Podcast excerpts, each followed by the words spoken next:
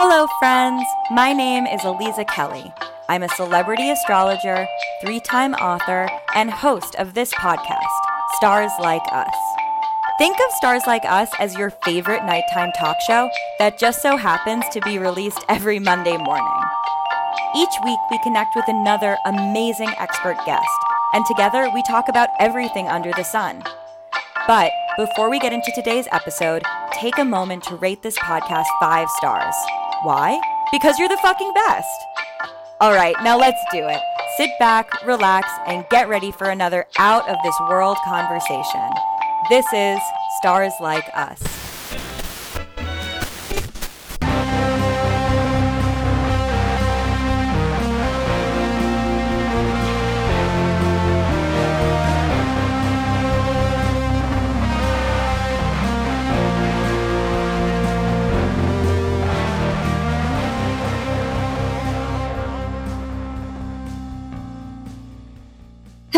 Everyone. Welcome back to Stars Like Us. I am your host, Aliza Kelly, and today I am here with so many of our friends. And I am here with Cole Protz, who you may know from episode 115 of Stars Like Us. We're back. We're live. It's it's a crazy thing. We're in person, as if a panini never happened, even though everyone knows a panini's happening because they're wearing masks and it's super uncomfortable. Yes. Uh, Cole, thank you so much for being here. Thank you so much for having me. This is absolute insanity. It's so nice to see human beings and to be talking to everyone. Real human beings. we're celebrating your your book launch, which is so exciting. Yes. So I invited Cole here because he uses Placidus. Just kidding. a little astrology humor. I'm not kidding. But when Cole and I spoke um, during Stars Like Us, I just, I loved his energy so much. I loved his approach. And what I really thought was going to be super interesting for this conversation is that Cole is also a consulting astrologer. He works with clients just like me. And working with clients is a very unique perspective on astrology. I know so many of you here, not personally, and or at least in person, because this is it's been a panini for a long time. But I have worked with a lot of you guys one on one, and that is really what this book is about. It's about the experience and the joy and the wisdom that happens when you have the opportunity to work with so many different people, see their charts, and actually get to see astrology come to life. So instead of it just being this like hyper technical, oh, it's, you know, in theory, you should be like this if you're a moon in Scorpio. In theory, you should be like this if you're Aries rising. It's like, okay, each person is living their chart, right? And each person has a very, very different life. So if we know each person is living their chart and if we know each person has a very different life, then astrology looks different for everyone. So then how do you write a fucking book? Right? Like that's impossible because it's not one size fits all. It's something that is unique for every individual. So having Cole here, I thought was really cool because he and I can talk about how our different experiences inform our different practices. And even though we might agree that Virgo moon is amazing and Pisces moon is beautiful and all of these things, we are going to have our own different perspectives of how that illuminates. So I'm now going to ask Cole some questions. So, Cole, can you share with us what is your process of synthesizing all of the data and all of the information when you are working with someone one on one?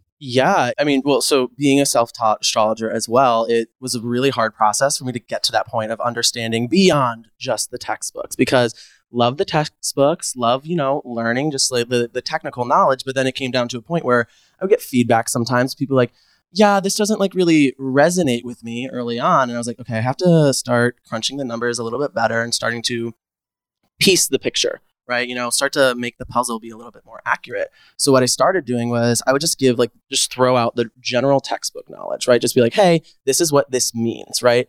What do you feel about that? How is that resonating with you? Do you see that manifest in your life anyway? Because for me, I believe astrology is a lot about a conversation about, you know, between two people, about not only understanding yourself better, but also too understanding your client, right? Understanding the world, understanding the universe. And so it's not only taking now that anecdotal experience of spending, you know, time with like hundreds of clients and saying, okay, this Aries moon, one of, I'm an Aries moon, so that's why I'm using myself as an example.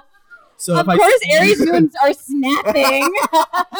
of course. So if I say anything rude about an Aries moon, just know it's coming from a place of love because I am one. But like this Aries moon is a little bit chaotic. But then there's some other Aries moons which are just like that true essence of like, let me be like supportive for others, right? And that sort of like galvanized energy of here for people, right? You know, that Aries energy of like supporting the underdog. So it's about understanding not only, okay, this one individual placement has this capacity, but then additionally as well, too, when we start to learn and like look at the full picture, right? That's why you can't just look at your singular placements.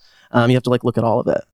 And this is really interesting because to me, this is problematic in a way, right? Yeah. Like, how do you, you know, the skeptics who are not here, this is like a safe space, which is really lovely. This is a really, this is a safe haven. So, in this safe haven, we can talk about astrology as valid and we can talk about how powerful and transformative and magical it is. And we can do that without somebody being like, uh, can you tell us about what NASA said the other day? Because obviously in like a non-rare book room we have to deal with that. But even for us astrologers at, least for me you know the issue of how do these things that are generalized apply to everyone and how do we integrate that is complicated. And it's something i think about a lot because i don't nothing is one size fits all. And you can't prescribe you know my pisces moon which you know I fucking wear on my sleeve is not necessarily how another person's Pisces moon is going to show up. And sure, we can account for it with aspects and we can account for it with house placements and we can account for it with all different types of techniques. But at the end of the day, and the reason that ultimately this is your destiny is a book of stories is because it comes back to that individual person's story. And it comes back to, well, how does that chart make sense for them? And how does that chart illuminate their life? And how does that chart provide insight and perspective and wisdom into their unique reality and their unique world that wouldn't have otherwise been available? Right. And when we look at the chart and then we look at the timing and we look at the cycles and we look at the flow, we can also start to imagine, well, you know, if the postman comes every day at 3 p.m., then at 3 p.m. tomorrow, it's going to come. What are you going to do? Right. Are you going to just sit there? Are you going to greet him at the door? Are you going to put a weird sign at the door and say no mail, like no one's here? I don't know. But you have choices, you know, and that to me is what makes astrology magical and transformative and illuminating is that it provides insight, it provides choices, but it's so personal to everyone that it does require a lot of, okay, well, how can I use this to self reflect? And for me, as the astrologer, as the you know, as the guide in this conversation who's helping to use the tools that I have to have this dialogue, I want to know what does it mean for you, right? What does it mean for you to feel the way you feel? What does it mean for you to live the way you live? And how can we use this additional insight of the chart to help you live your best life? That's a fucking book. Yeah. Snaps for that. Absolutely. Well, when you were just talking now, it made me think about the times where I'll get like DM'd all the time where people will comment, be like, I don't resonate with my sun, right? You know, I don't feel as though like, I'm going to use Gemini suns again for an example so no this one can is get a good example. uh, but people will be like, I don't feel like I'm a Gemini sun. And I'm like, okay, well, is that the only placement that you understand? and then you're like, yeah, that's what it feels like to be That's a Gemini that's also true what it feels like to be a Gemini sun. Every day you're just like existential crisis. Who am I?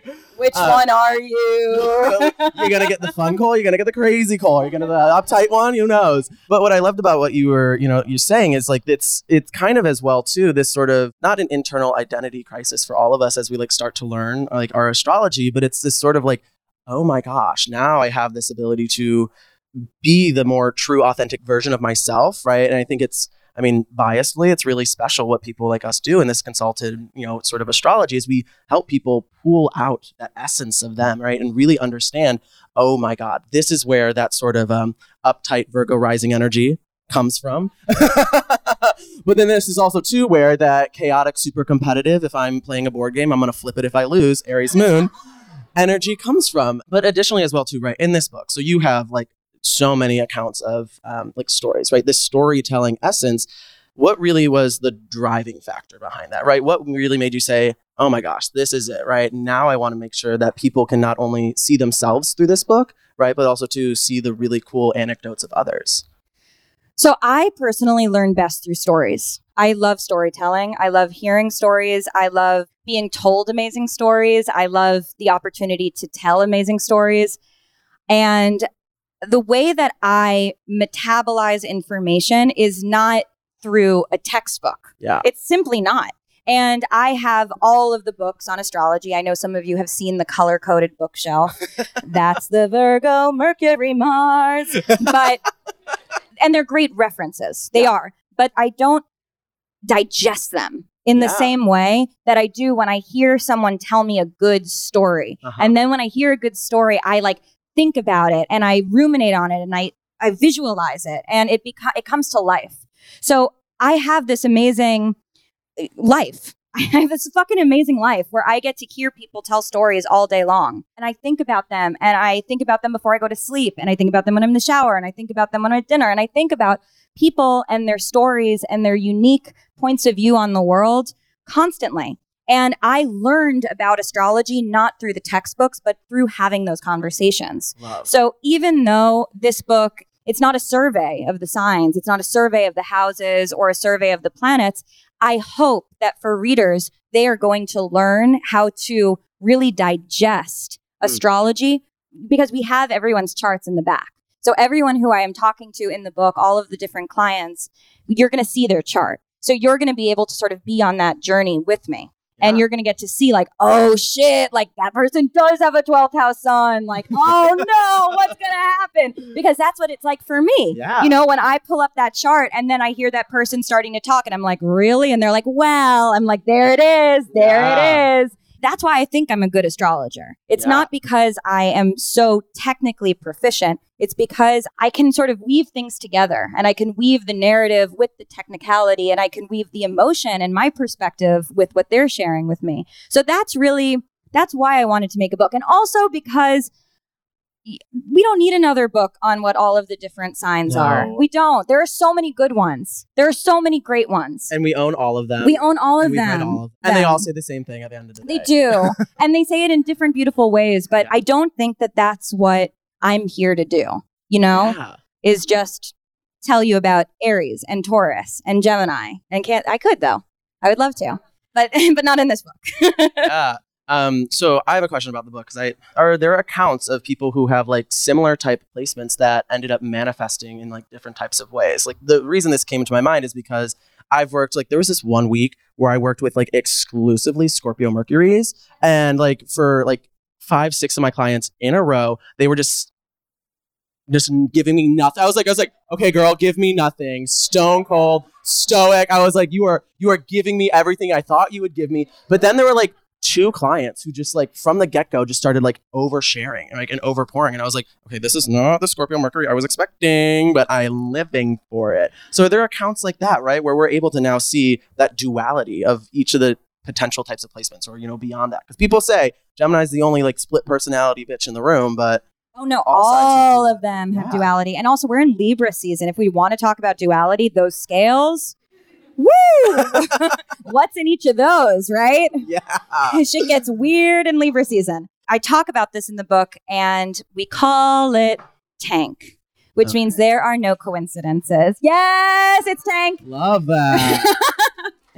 And that was wild when that first started happening. When I would have enough sessions with enough clients, you know, in a day or in a week, and I'd be like, wow, all of you are Taurus rising. Every single one of you, or all of you have had this horrible tragedy happen. You know, all of you have lost a parent, or all of you have Gemini in Gemini Mars. You know, like all of you have this, or all of you are like heavy fifth house people, or all of you are 10th house people, have Neptune on your 10th house, or whatever. It was wild to see how I would get these groups and they would kind of come like a in waves. And I started to realize a few years ago, before writing this book, that that was to teach me a lesson. Yeah. I was receiving that so that I could learn about that in a deep way. And I could learn about it in a multidimensional way. And so that I could put my ego aside, put my technicality aside, and be like, oh, it's a fifth house stellium? No. Here's 15 people with fifth house stelliums and they're all totally different. Yeah. Now what? Right? So that was tank for me because that was like trial by fire, right? You have to learn what it means to have so many different types of the same placement. But the craziest thing that happened with this book is when I was putting this book together, and I've changed names and I've changed some details to protect people. the, you'll see that the charts at the end of the book, the clients all have a lot in common. And that was totally tank. That was a complete tank. And there was one story, and there's one client in particular. And I was, when I was putting her in the book and I was talking to her about it and I was putting her chart there, I did not realize that when I when the chart actually arrived, how similar to mine it was going to look like. And that was a tank. That was a mirror. And one of the things that I say is that, you know, us lovers are mirrors. Astrology is a mirror. Everything is a mirror. Everything is a way for us to be able to see, well, not just ourselves, it's a big mirror, Yeah. right? It's like a beautiful landscape mirror where we can see things from a different vantage. Maybe it's two mirrors doing that awesome, like, trick. You know, like it's two mirrors in a bathroom, and you're like, whoa, and you're like on mushrooms. You know, it's that. It's two mirrors, like mushrooms. I love that. Yeah. Hearing you talk about it, right, with this deep level of passion, right, and this deep level of like intimacy, right, for not just you know your craft, but then also to the like the client at hand, I think is something that a lot of modern astrologers are like really starting to tap into more, right, and really starting to dive into more. And I know that um because I've done my sleuthing, right, seeing like you've been definitely like named a lot of times. It's like a very very big name, right, especially in modern astrology how do you think this is a very modern take on you know astrology. Because like as you said as well too it's not that technical textbook anymore which is like what we all you know learn when we get it. But now it's it's such a beautiful modern synthesis of what i think astrology is going to continue to become. Yeah, I mean, I think Twitter's going to drag me. I think that I think that's going to happen because and i'll go for them. I'll go for them. Because I do think that there it's really interesting to practice astrology in the way that I practice it today because I do see especially with Gen Z with our younger astrologers a deep desire for the technical. You know, Mhm. whole sign is bigger now than it was 10 years ago, Yeah. like by a lot. And that's cool. That's cool. It's a lot of rules. I hate rules. Same. So like, you know, for me the poetry of the type of astrology I practice is paramount because why do it if there if it's going to just be more restriction you Yeah. know like do it so that you can flow do it so that you can enjoy. Do it so that you could be alive and that you can see yourself moving through these different expressions you know? I, that's what i love. And i do think that modern astrology is cool you know? I think modern astrology is cool. I think ca- contemporary astrology i think that traditional astrology is cool. But for me what really gets me excited is the possibility for change yeah. you know? And manifestation of course. Of course. Of course. And i do think that when you have the rigidity of some of the other practices you can get into that trap where you say oh well this is it. This is who i am and there's nothing i can do about it. Uh-huh. so you know like that's that. And to me that's not what astrology is. Uh, astrology is an opportunity to continue to expand and it's an opportunity to continue to deepen your relationship with yourself and your relationships with other people and with community and with what you see your role in the world as. So it's not, I, I don't like the rigidity. So I hope that this book is not, I hope it's accepted. yeah I hope it's accepted. um something that you said like the poetry of it it just like sparked in my mind That's my mom who's Oh. clapping. Hi. She's a Pisces moon. oh but um the poetry of it right? And this is something that i've had like internal conversations with myself as well too. And uh, you kind of you know hinted towards it where you know if we all just went based on the textbook right why would there be astrologers right? Why would any of us have our own craft right? Or you know people come to us when they can just buy a book and it'll tell them what they are.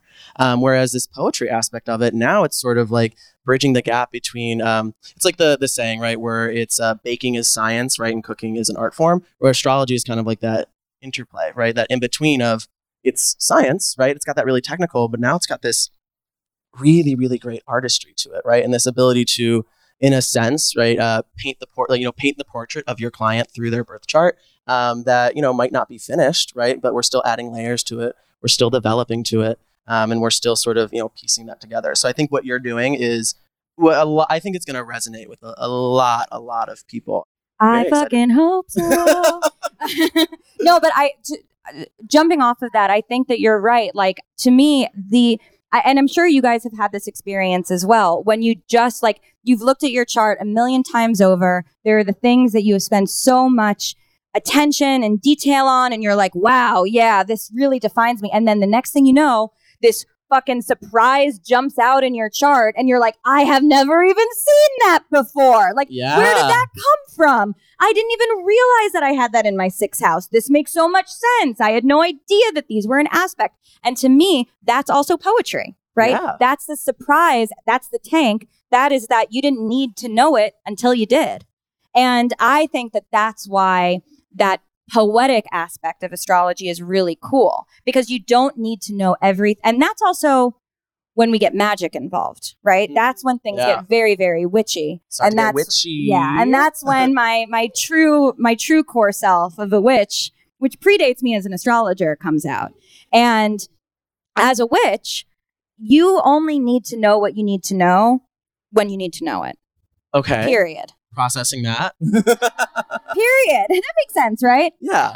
You you only need to know what you need to know when you need to know it. Uh huh. And that applies to everything, but especially within the magical realm. You Yeah. know, like if you, and this is why when we're doing rituals and we are manifesting and we have candles and we have incense and we have all of this cool stuff, and it's like, oh no, I didn't get the order right. And it's like, you didn't have to, right? You did not have to get the order right. You needed to do it exactly as you needed to do it because that was the way you needed to do it. And Yeah. that is applied to the birth chart too. Uh huh. That's applied to astrology. I don't think everyone needs to know everything at any given moment. I think you need to know what you need to know when you need to know it. Yeah. I love that. It was giving me very much like realize, realize, realize vibes. Of what you I was sitting here, I was like, it's, it's that exact energy. Uh, Which is maybe the spookiest spell of all. absolutely. But I, I loved what you were saying as well too. It's right, like you know, the way that it's going to manifest for you is the way that it's going to manifest. One of the big things that I always, you know, people throw back at me about like my chart. They're like, "Oh, you're you're a tenth house like Gemini Sun. Of course, you're like big on TikTok and stuff like that." But like, yeah. I, but like I see people as well too in their charts where I'm like, oh, they're like also a tenth house sun, but like they're not.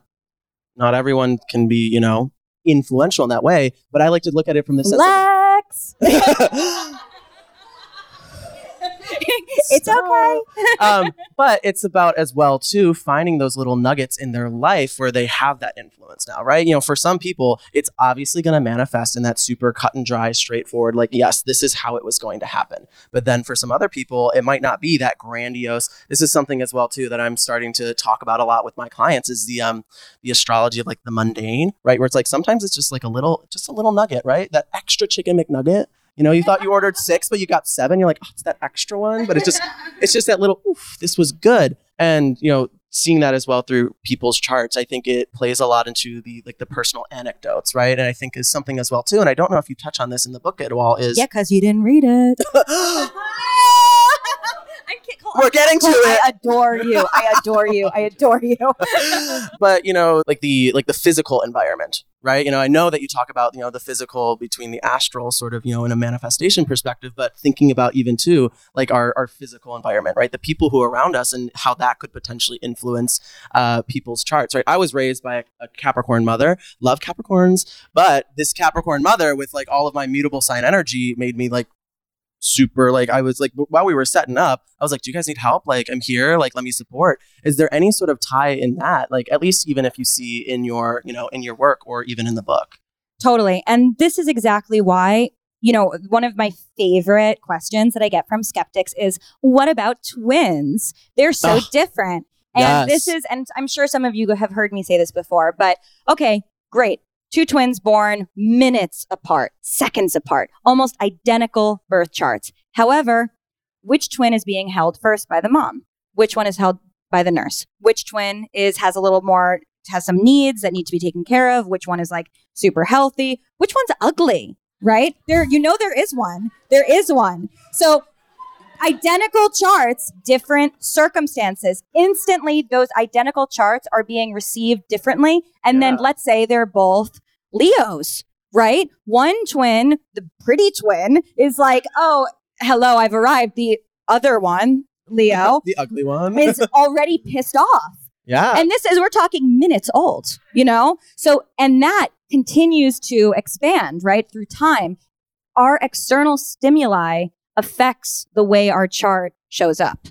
So we can't just assign, like, oh, you know, you have a 10th house sun. Of course, you're going to be in the public eye because based on the external stimuli, you may not have that opportunity or you may not know you need that opportunity which is why the first chapter of the book, which is really like, you know, hard stop, like after chapter one, everything else kind of doesn't matter as much because it's about identity. And if you can't, without doing that work on what is my identity, who am I, independently from the noise, regardless of the external pressures and obligations and stress and what everyone else wants me to be, Uh-huh. who am I? And then you can start looking at your birth chart. And you can also look at your birth chart in tandem, of course, with that question. But you can't really say, okay, well, what is what? How do I want to manifest money, or what do I want my career to be, or what kind of relationship do I want to have? Until you have really spent a lot of time with who am I? Yeah. What's my identity? I um what you just said like oh like what career you know? I get asked that all the time. People are like what what should my job be? And I'm like I can't tell you what to do. I can tell you what you might be good at right or what your natural like gifts and talents lie but like that's up to you to decide right? If you listen to everything that I tell you right just based on because I don't know you from Adam right? I don't know your you know I, yes we can dive into those experiences but at the end of the day like I love what you said about that right? It's it's you got to know yourself first right? Yes astrology is a great catalyst to getting towards knowing yourself, right? Um, and helping you figure out and like piece those things together. But I would love to know as well, just more about at least if you're willing to share, like your personal journey, right? With like the the knowing yourself in tandem with astrology and how it, you know, led you here. All right, everybody. um, The hard hitting questions. my personal journey with astrology was that I really needed help. Straight up. I really, really was lost. I was really confused. I really didn't know chapter one identity. I had no idea who I was. In fact, and I talk about this in the book, I was lying constantly. I was a compulsive liar. I would lie all the time about who I was to different people, what I did. And it's because I really did not have a sense of self. I really was struggling to figure out who I was because all of the external stimuli was different. You know, I grew up here in New York. I went to college in Minnesota. I graduated. Then I moved to LA. And by the time I was in LA in my early 20s, I had really, I didn't feel like I had a core. I, I didn't have a consistent person. Mhm. So when I, and I knew I was a Leo, but you don't get that much from that, especially when you're dealing with this kind of existential shit that I was dealing with, right? So it's like, you love attention. And it's like, yeah, sure, I do, but like, I, I don't know, even know how to get it, you know? Like, I don't even know where I'm going to find that because I don't know who I am. And for me, it was finding my Pisces moon first that helped provide that nuance where it was like, okay, yes, you're a Leo sun, but then on the inside, there's so much else going on. There's so many emotions, there's so many feelings, there's so much uh, pain, to be honest. I mean, there's so much pain. And that, the relationship between those was eye opening for me because it allowed them both to be true at the same time. And they were both true at the same time, but I didn't know that they could be. I thought it had to be that it was just this and then everything else didn't make sense. So when I discovered that and then added the Capricorn rising on that and added all of the Virgo shit and then add the eighth house, then we're going. You know, now now we're really fucking talking. And from there, I just, you know, this was a language that made sense to me. And it was a language that validated what my real reality was in a way that prior to it, I didn't have the tools to understand. Yeah. And obviously, the more that you go into these black holes of astrology, the more that you just find yourself like discovering and realizing and then comparing. And you're like, oh my God, my friends are like this and I'm like this. And what does that mean?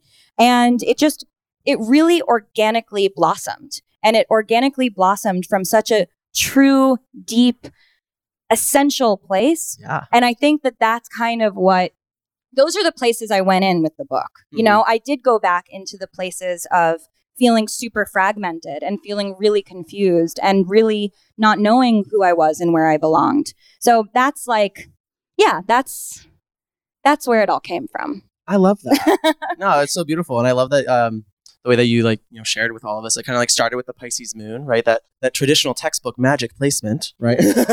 um, that like that inner magic, and I think this as well too, right? You know, tying back into the conversation of manifestation as well too. You know, helping people find their magic, right, and helping people as well too find that ability to pull that out. You know, what is that like for you and your your consultations, right? Helping people identify the magic within them.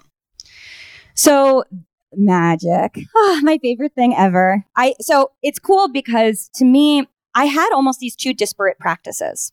I had magic and being a witch and manifesting, but I didn't call it any of those things. I mm-hmm. called it journaling or lighting a candle or carving something into a candle or like saying something in the shower over and over and over again. I didn't know that there were like words like manifestation that could be around it. So I had that, and then I had astrology, and then it was almost like these two different practices, and they didn't see each other. And then one day, or like not one day, but you know, just for, for just narrative happened, purposes, one day everything changed.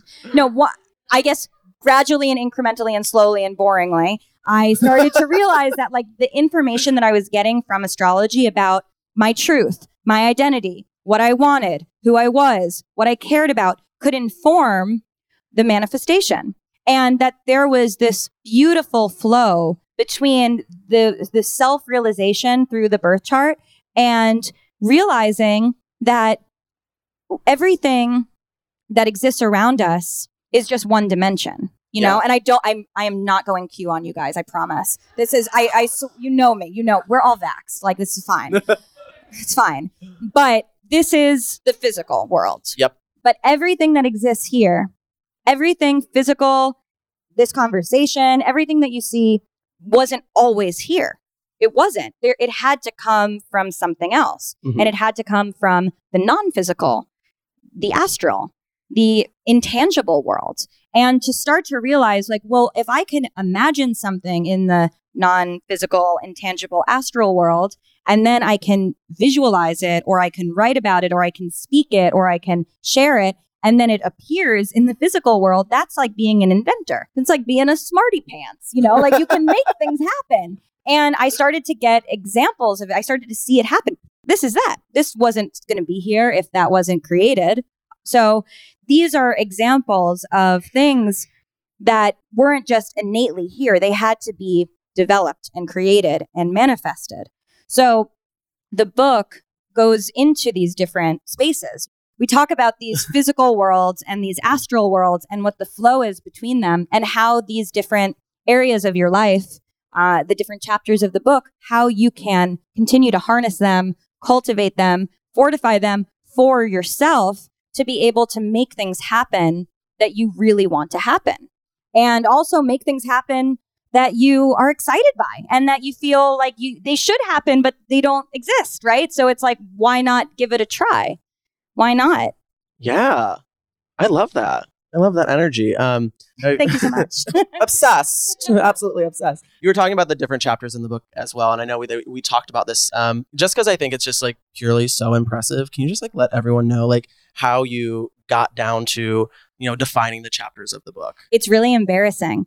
So I think it's um, impressive. so I've had a session with a lot of you, and when you do a session, you fill out an intake form and in the intake form, you write if you have any questions. So I, I store all of those, obviously. Um, so I, what I did is I downloaded years and years and years and years of data. And also the questions are, you know, when you guys write the questions, you're not writing that. It's not like a drop down list. You know, you're like being like, and blah, blah, blah, blah, blah. So I had to go through all the questions and then I started to color code them. And I. I made a big Excel document and I started color coding all the questions. And then when I color coded them, I found that there were these consistent themes. And when I found the consistent themes, I reduced it to seven. So there are seven core chapters of the book based on the most popular questions that I get. And every question is sort of embedded in one of those chapters. So it's identity, it's money, it's community, it's intimate relationships, career. The tough stuff is what the chapter is called, really serious challenges, and then intuition. So those are the seven chapters that I go into in the book because those are the questions that people ask about, or those are the themes that the people, you know what I mean? Yeah, no, definitely. Now, um, so examples, right, of manifestation. You know, does each chapter have this different sort of, um, you know, manifestation technique, or you know, diving into like how to manifest all that jazz, um, the physical, astral, based on those areas of life, and then maybe we could, as a group, manifest something. Cole, I thought you'd never ask. My goodness. Um, yes, there's so there's 14 manifestations in the book and they because each of those seven has one for the internal world which is a reflective internal private exercise and then one for the external which means you have to fucking do something about do, it. just do it. You gotta do something about it. So there's 14 which is cool. And you know in another world it would have say 14 ways to manifest your best life on the cover of this book but it doesn't. It doesn't because i'm a classy bitch. The alternative title. Alternative, yeah, exactly. but yes, and I, you know, some of you will know them. Some of you will know them from our sessions because they are tried and true practices. They're things that I do. They're things that I have worked with people on, and they're things that I have really seen amazing results from. So, shall we do a manifestation? I would love to. Did we get the signal that it's our did. time? We Okay, did get the signal. That's why I led into the question. we were uh, talking about maybe we should pull the fire alarm to signal that it's time to do the manifestation portion. that would have been fun, right? Just like yeah, don't there's run. no actual fire, just Sit, stay. We're going to manifest. Ignore the sprinklers. Um, okay, so we're going to do a manifestation for, we're going to do the two because it's a flow. There's a little image in the book that says internal, astral, and you're going to see it has an infinity sign and it's a flow between them. Okay, so that's that. Now we're going to do one for each of those dimensions. So we're going to be doing one manifestation for the internal and one for the physical, astral, and then physical. So we're going to start with the astral. So I'm going to need you all to close your eyes. I, I'm not going to do anything creepy, so don't even worry about it. She- Meanwhile, she's like running around, stealing Meanwhile, I'm everyone's robbing wallets. everyone. I'm taking all your Vax cards. Freaky. Okay, no, I not that weird. Okay, so also if you hate closing your eyes in groups of people, me too. So you can also just like lower them and become with them. But I want you to, and I'm going to do this with you guys. I want you to think into six months from now. So we would be Aries season. It would be the beginning of spring. So we are going through all of winter and we're emerging at the beginning of spring. And I want you to really discover and find and explore what brings the corners of your mouth up and makes you smile. What does that look like? What is that? Where are you? What's happening? Who are you with? And what is bringing that that joy, that positivity, that passion, excitement into your consciousness? And it could be anything. And if you are trying to negotiate against yourself, stop it right now. Allow yourself to have fun with this. There's no one judging you. It's just you and what brings you joy. So just sit with this and associate it with something a color, an object, maybe the shoe that you're wearing, maybe these string lights, but find something that you can attribute to that feeling of joy so that it's really tangible and that you can come back to it and you can access it. Okay, when you have it, open your eyes, look at me. Hi. Hi, beautifuls. Okay, number two. This is now for the physical, right? Because that was our internal, our reflection, something that doesn't happen yet, something we've created. This is where it gets hard. You need to tell the person next to you. Oh shit. Oh shit. I'm sorry to say, but that is how we make it happen in the physical. You gotta tell, you gotta speak your truth. You got to speak your truth. So I I think that you guys everyone should have a have a buddy, right? You guys are buddies, you guys are buddies, you guys are buddies, you guys are buddies. You guys you're all buddies. You're all fucking buddies. We're all friends here. You're all buddies. But as buddies, I need you guys to take turns telling each other what it is. So I'm going to give you like a minute. Okay, everybody, that is enough. Enough! We really did incite a riot with that. we, maybe we should pull the fire alarm. Should we pull the fire alarm? Hi. Hi. This Hello. is so exciting. um, I feel like I should just start. I'm a Scorpio sun, Pisces moon, Virgo rising. Work. Holla. Literally. Yes. Okay, my question is around um, using astrology to understand and be okay with your own emotion. Because I think Mm. as a Pisces moon, like there is so much pain, oftentimes misunderstood. Like, don't even know where it comes from, just want to cry. How do how have you used that as a tool to like be okay with that and kind of like sit in it and help other people with that? Can I take this one? Absolutely. Pisces moon to Pisces moon to all you. Well, first of all, that makes me want to cry. That's a beautiful question. And it's your gift. It's what makes you magical. It's your that sensitivity is is your poetry. That sensitivity is what animates you. And especially with the Scorpio sun on top of that, that's so many feels. And that's what makes you really special and makes you who you are. So even though sometimes it can feel like it's too much for this world, you know, and it's like there's not a container for it and it's really hard. But when you think about the water element, right? It can only be contained for so long anyway, right? It does eventually push through. So instead of forcing it into those boundaries, allow it, give it permission to just be, you know, and to see what happens through that process and on the other side of that process because you're it's it really is a wave, right? And you're not always going to be as impained and as miserable as you will from one day to the next. And in those moments when there is so much, there's so much that needs to be reconciled, on the other side of it is so much joy and so much creativity and so much play and so much exuberance that wouldn't be accessible if the other stuff wasn't there. And in the book, in the last chapter, spoiler, I talk about like if you've ever taken a drawing class or a photography class, they talk about value scales where every value scale is relative to the work itself. So like every painting, every photograph has a darkest dark and a lightest light. And it's always, you know, it's it's relative to that. So it doesn't matter what anyone else's look like. Yours has to have that darkest dark and lightest light. And it's not because they have that tonality that we say like, "Oh, this is horrible. It's too dark. It's too light." No, it's be- it's because of that that we have all of the tones and the gradients and the grays and the n- dimension and the nuance. So I think that even though it's difficult, that difficulty is part of what makes you you. That's part of what makes you magic.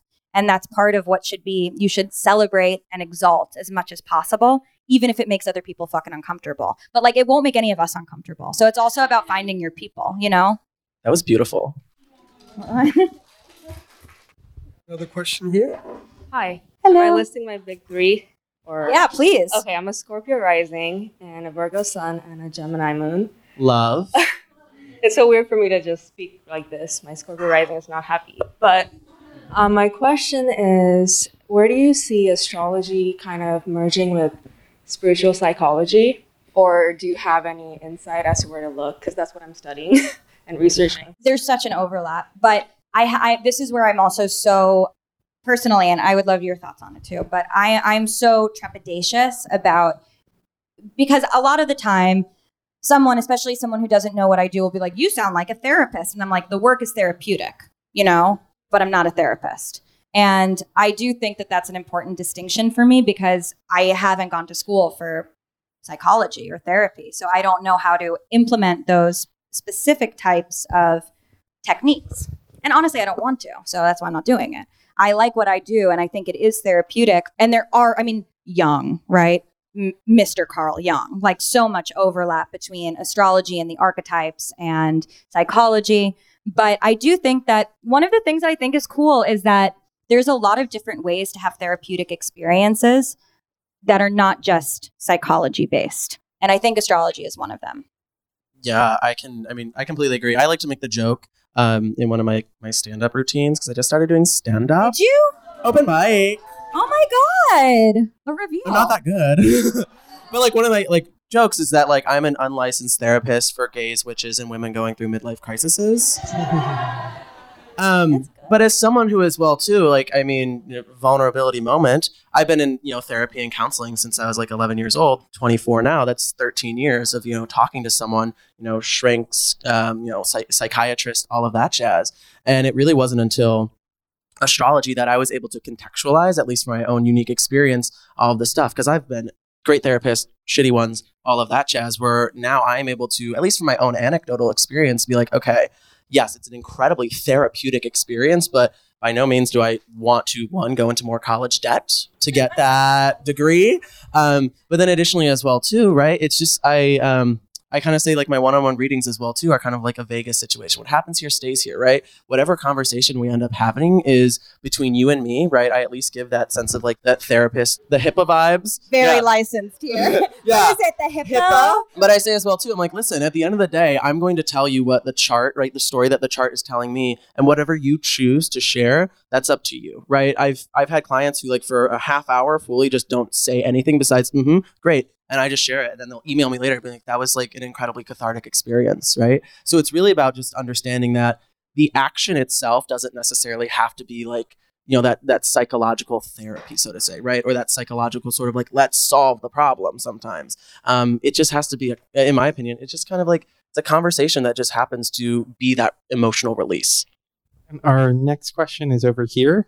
Hi. Um, so I am a Leo Sun, Virgo Moon, Scorpio Rising.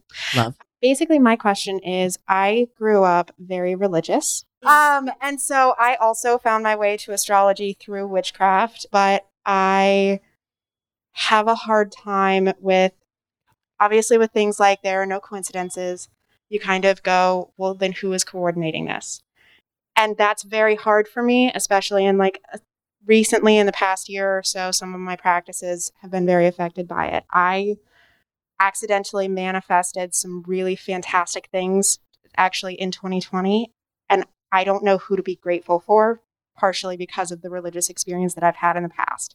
And i would like to know how you guys rectify that in your yeah. mind. okay so i talk about this all the time. I was raised hella catholic. Hello I like to say that the um the the former Catholic pipeline is a direct route to witchcraft and astrology as well. So it's it's a it's a straight line in my experience. But that was something as well too that I struggled with a lot, and I still too. I mean, Catholic guilt still in me, even though I don't not Catholic anymore. Where I'm like, what what is this? Right? Where is this going? And I've um, through my own you know witchcraft practices as well, my own spiritual practices. I've done a lot of um, a lot of shadow work, a lot of um, like astral projection, a lot of past life regressions and stuff like that. And through my own unique experience, right, I've been able to now attribute that to my spirit guides, right. Um, one of which is my my late grandmother, her her spirit, her energy. Beautiful story. That's a different that's a different conversation. But basically, our spirits have been intertwined since the, like, the beginning of time basically. So now i've been able to say because i need that i need that like who do i say thank you to right? Who do i have to give that back to uh, for me i was able to identify a spirit guide in my life right? I was able to identify at the very least a figure through this this physical existence that i know who got me to where i am today. So even if it's not the big man in the sky i'm still at least a, you know the the catholic guilt or the catholic sort of like what what what is it? Why is this? I can tie it to something. And i think that's helped me a lot with the rectification of being like, okay, I don't happen. And I'm also too a firm believer that spirituality manifests itself in different ways for different people. You can't understand theology without understanding sociology. So, you know, you can be Catholic, you can be Buddhist, you can be, you know, Jewish, anything like that. It's just a matter of there's something else, right? And for me, it was learning to accept the ambiguity of the something else, but finding that little tether back to my grandma, right? Back to that person who started it all for me, right? Got me down that path. And I think that's something that I at least try to share as well too with, you know, other former religious, now not so religious, just spiritual type people is being like, it doesn't have to be, you know, a finite answer as long as it's a unique uh, answer that makes you feel at peace, right? Is really what it boils down to.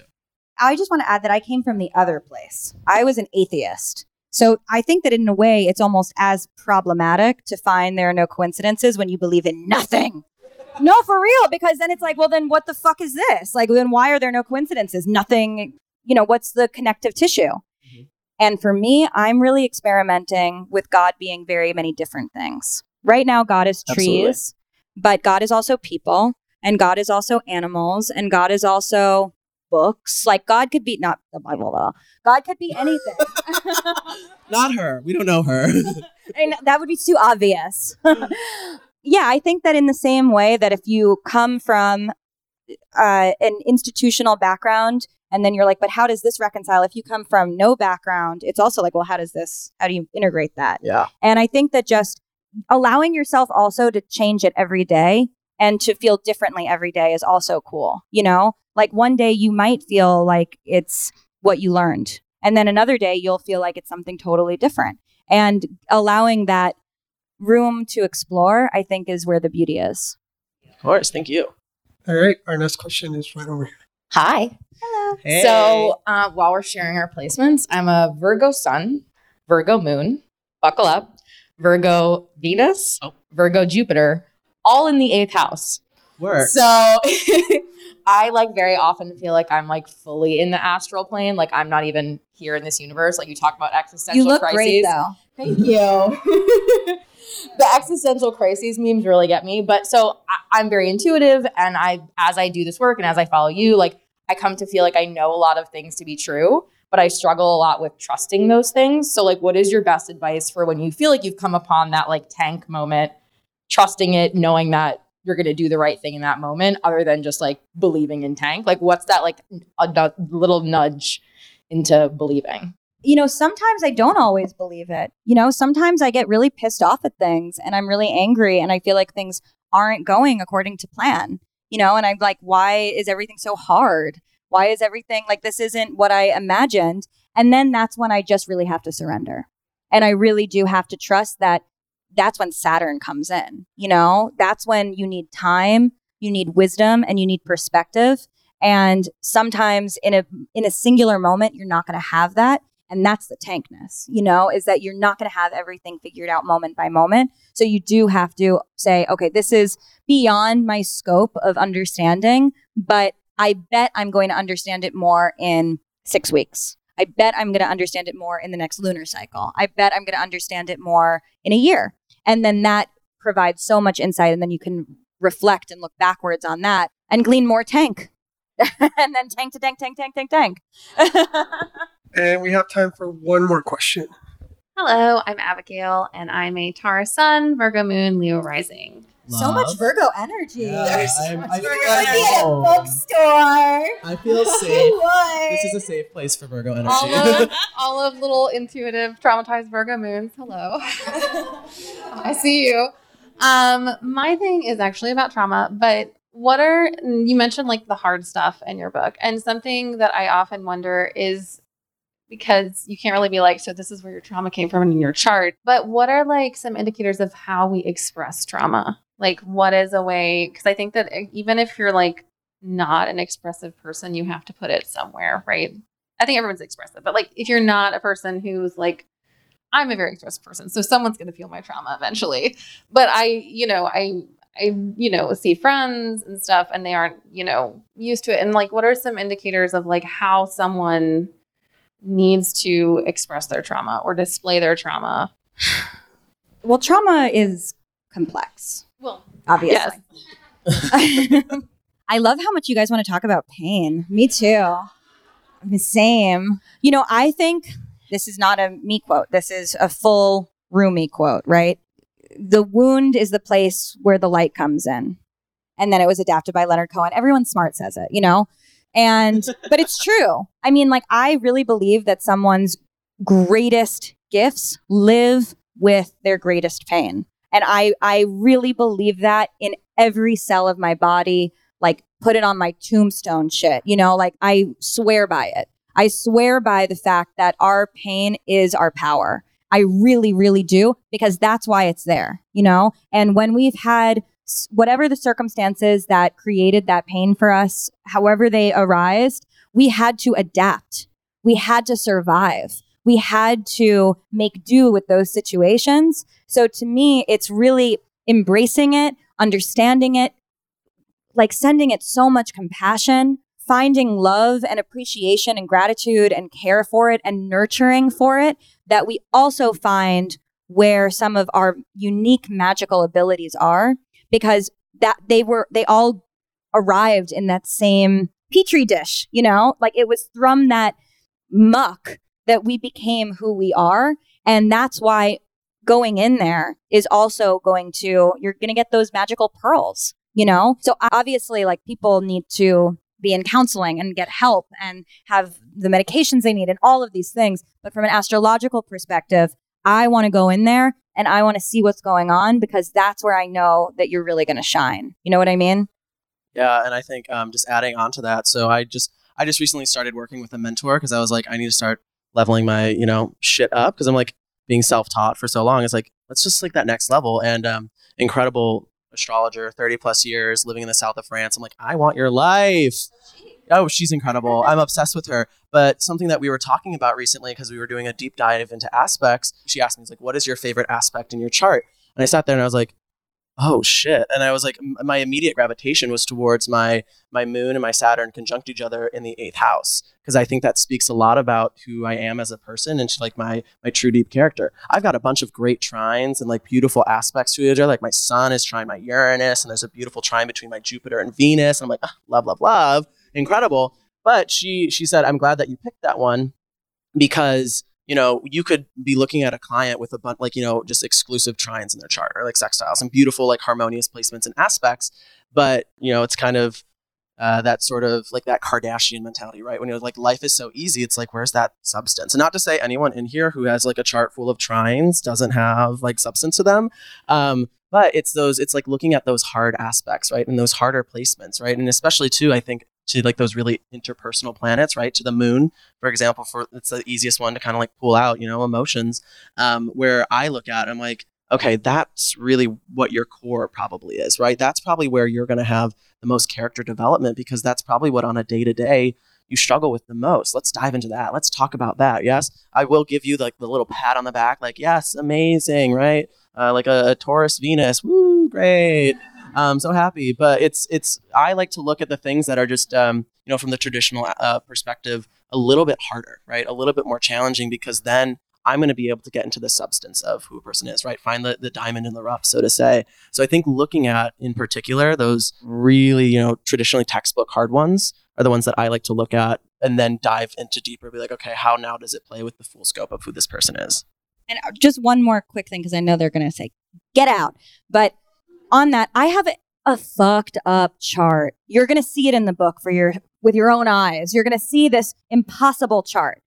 I had the chart that didn't have the privilege of being like, oh, how fabulous. You know, I had a chart that was like, if you're going to work with this chart, you better figure out what it means to have an eighth house stellium and a 12th house stellium and Chiron on your descendant and your sun conjunct your south node in the eighth and all of these things. Like, and I had to love it right? Because I had to love me.